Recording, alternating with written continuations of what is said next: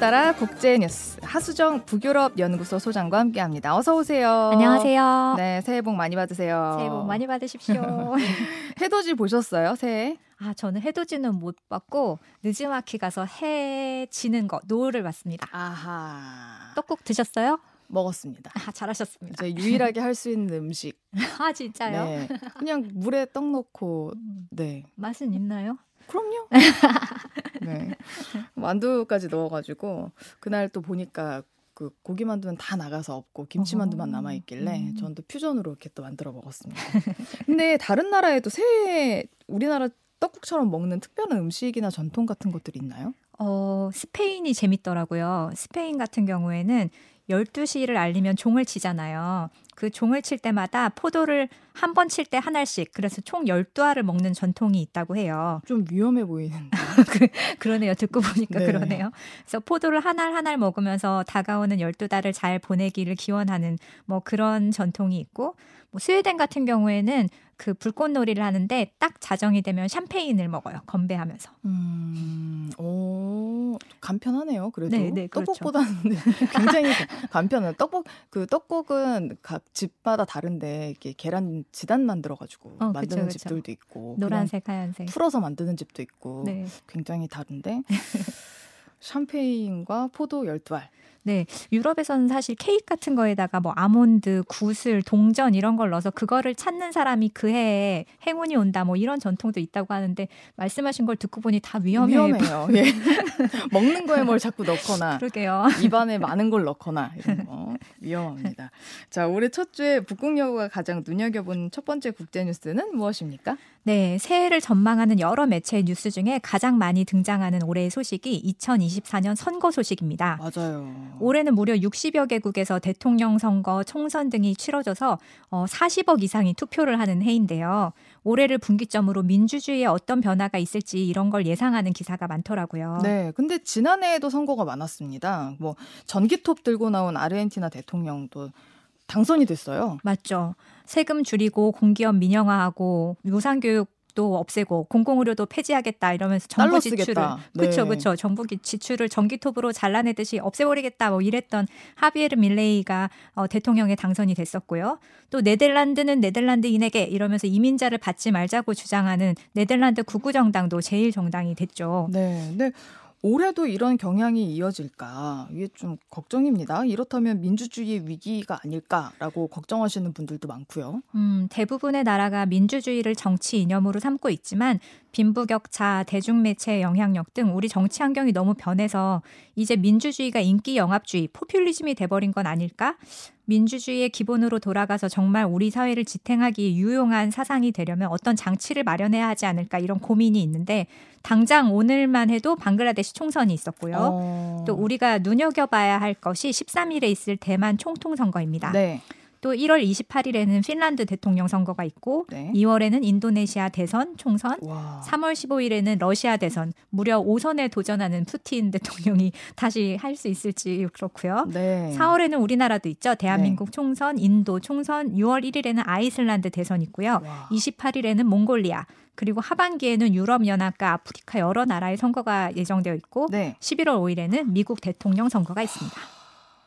아니 이제 다들 그래도 이제 눈과 귀 모든 것이 집중되어 있는 선거가 또 하나 있잖아요. 올해 이 선거 대통령 미국 대통령 그쵸, 선거. 그쵸.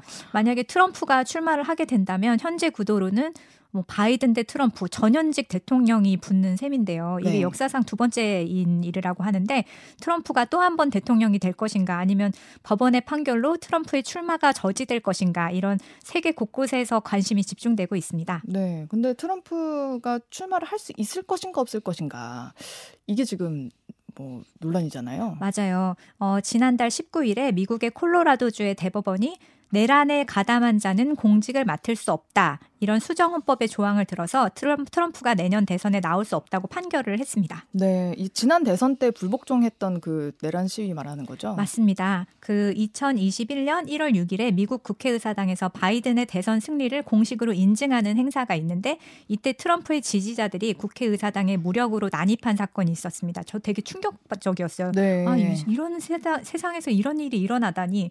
근데 그때 트럼프 전전 대통령이 자신의 패배는 부정선거 때문이라면서 지지자들에게 국회로 행진하라 이렇게 했던 언동이 내란 행위를 추동하고 가담한 것에 해당한다 이렇게 인정을 한 것이죠. 음. 그래서 수정헌법 14조 3항에 보면 공직자가 반란에 가담한 경우 다시 공직을 맡지 못한다 이런 구절이 있는데 콜로라도에 이어서 이번 연말에는 메인주의 최고 선거관리자인 어, 국무장관 역시 같은 근거로 21년 초 요 불복봉 불복 해서 의회 폭동에 가담했다는 점을 들어서 출마 자격이 없다고 판단했습니다. 음. 아예 트럼프의 출마 자체를 원천적으로 봉쇄를 한 거죠. 음. 근데 이게 주마다 재판이 열리는 것 같은데 음. 콜로라도주와 메인주만 금지를 한 거고 뭐 다른 데는 어떤 반응인지도 궁금하네요. 어, 이 트럼프가 민주주의 위협이라고 여기는 사람이 많아서 미국의 각 주에서 유권자 모임 진보 단체가 트럼프 대통령의 출마 금지 소송을 제기를 하고 있어요. 네. 그래서 콜로라도랑 메인에서는 출마 자격이 없다고 판단했지만 미시간, 미네소타, 뉴햄프셔에서는 트럼프가 이겼습니다. 오. 그래서 지금 이렇게 줄줄이 진행되고 있는 것 같은데 어, 이 주별로 엇갈린 판결이 나오고 있고 또 양쪽 모두에서 항소를 한 상태라서 아마 트럼프의 이름이 투표 용지에 찍힐 수 있을지 이건 대법원의 음. 판결에 달린 것 같아요. 어떻게 나올 것 같아요?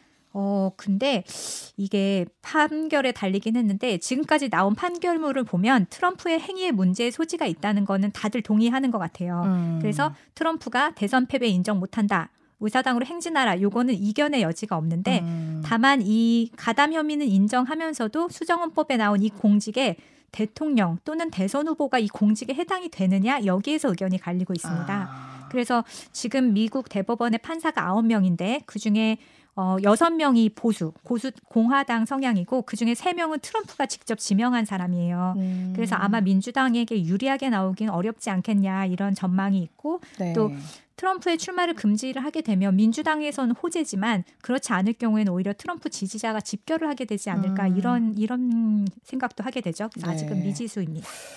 와, 어떻게 될지 정말 궁금합니다. 그러니까요. 아 근데 지금 세계 곳곳에 남미의 트럼프, 유럽의 트럼프, 트럼프가 너무 많아서 이제 네. 좀 트럼프가 쉬어도 되지 않을까. 자, 다음 주에 있을 대만 총통 선거도 이야기해 볼까요? 네, 이번 대만 총통 선거는 중국과 대만 관계는 물론 각 당의 지향에 따라서 미중 관계까지 영향을 미치게 될 선거라서 관심이 모이고 있는데요. 대만의 총통 선거는 미국하고 비슷해서 총통과 부총통이 러닝메이트로 같이 출마를 합니다. 또 임기도 4년이고 중임도 가능합니다. 네. 이번 선거는 크게 3파전이라면서요. 예, 맞습니다. 집권당인 민진당, 국민당, 민중당 이렇게 세 정당이 경쟁을 하고 있는데요. 어, 2016년 지금 집권당이죠. 민진당 같은 경우 민주진보당은 반중 친미 성향이고요. 국민당은 친중 성향이 강합니다. 그리고 2019년에 창당한 대만 민중당, 민중당은 미국과 중국 사이에서 우리가 다리가 되겠다 이러면서 중립적인 태도를 취하면서 중도층을 공략하고 있습니다. 음. 지난달 말 12월 30일 여론조사 지지율을 보면 민진당이 33, 국민당이 30, 중도인 민중당이 24. 그래서 음. 민진당과 국민당이 경쟁 중이고 민중당이 이렇게 가까이서 뒤따르는 양상입니다. 네. 세 당을 간단히 살펴보면요. 민진당은 1980년대, 90년대 대만 민주화를 주도했던 당이에요.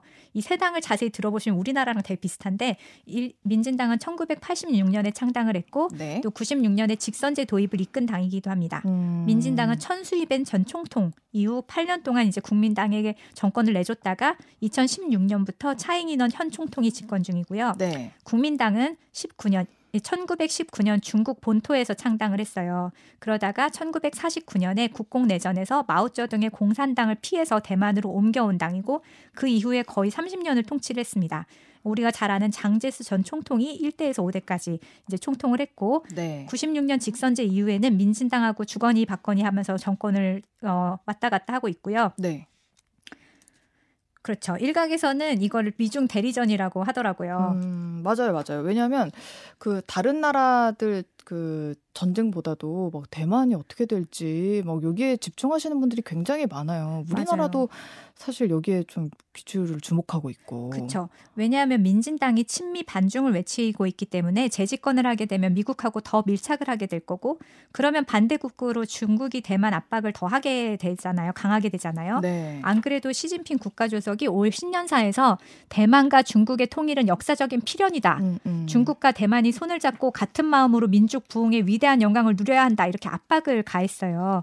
또 지난해 11월에 미중 정상회담에서도 바이든에게 중국의 평화 통일을 지지해 달라. 중국은 끝내 통일이 될 거다. 이건 음. 필연적인 일이다. 이렇게 말을 했었는데 또 만약에 국민당이 승리해서 친중 정권이 들어서면 아시아 내 미국의 그 힘의 균형이 깨지게 되겠죠. 음, 안 그래도 요즘에 북한과 러시아가 가까워지는 것 때문에 미국이 좀 불편해하는 것 같은 기, 기류가 있는데 음.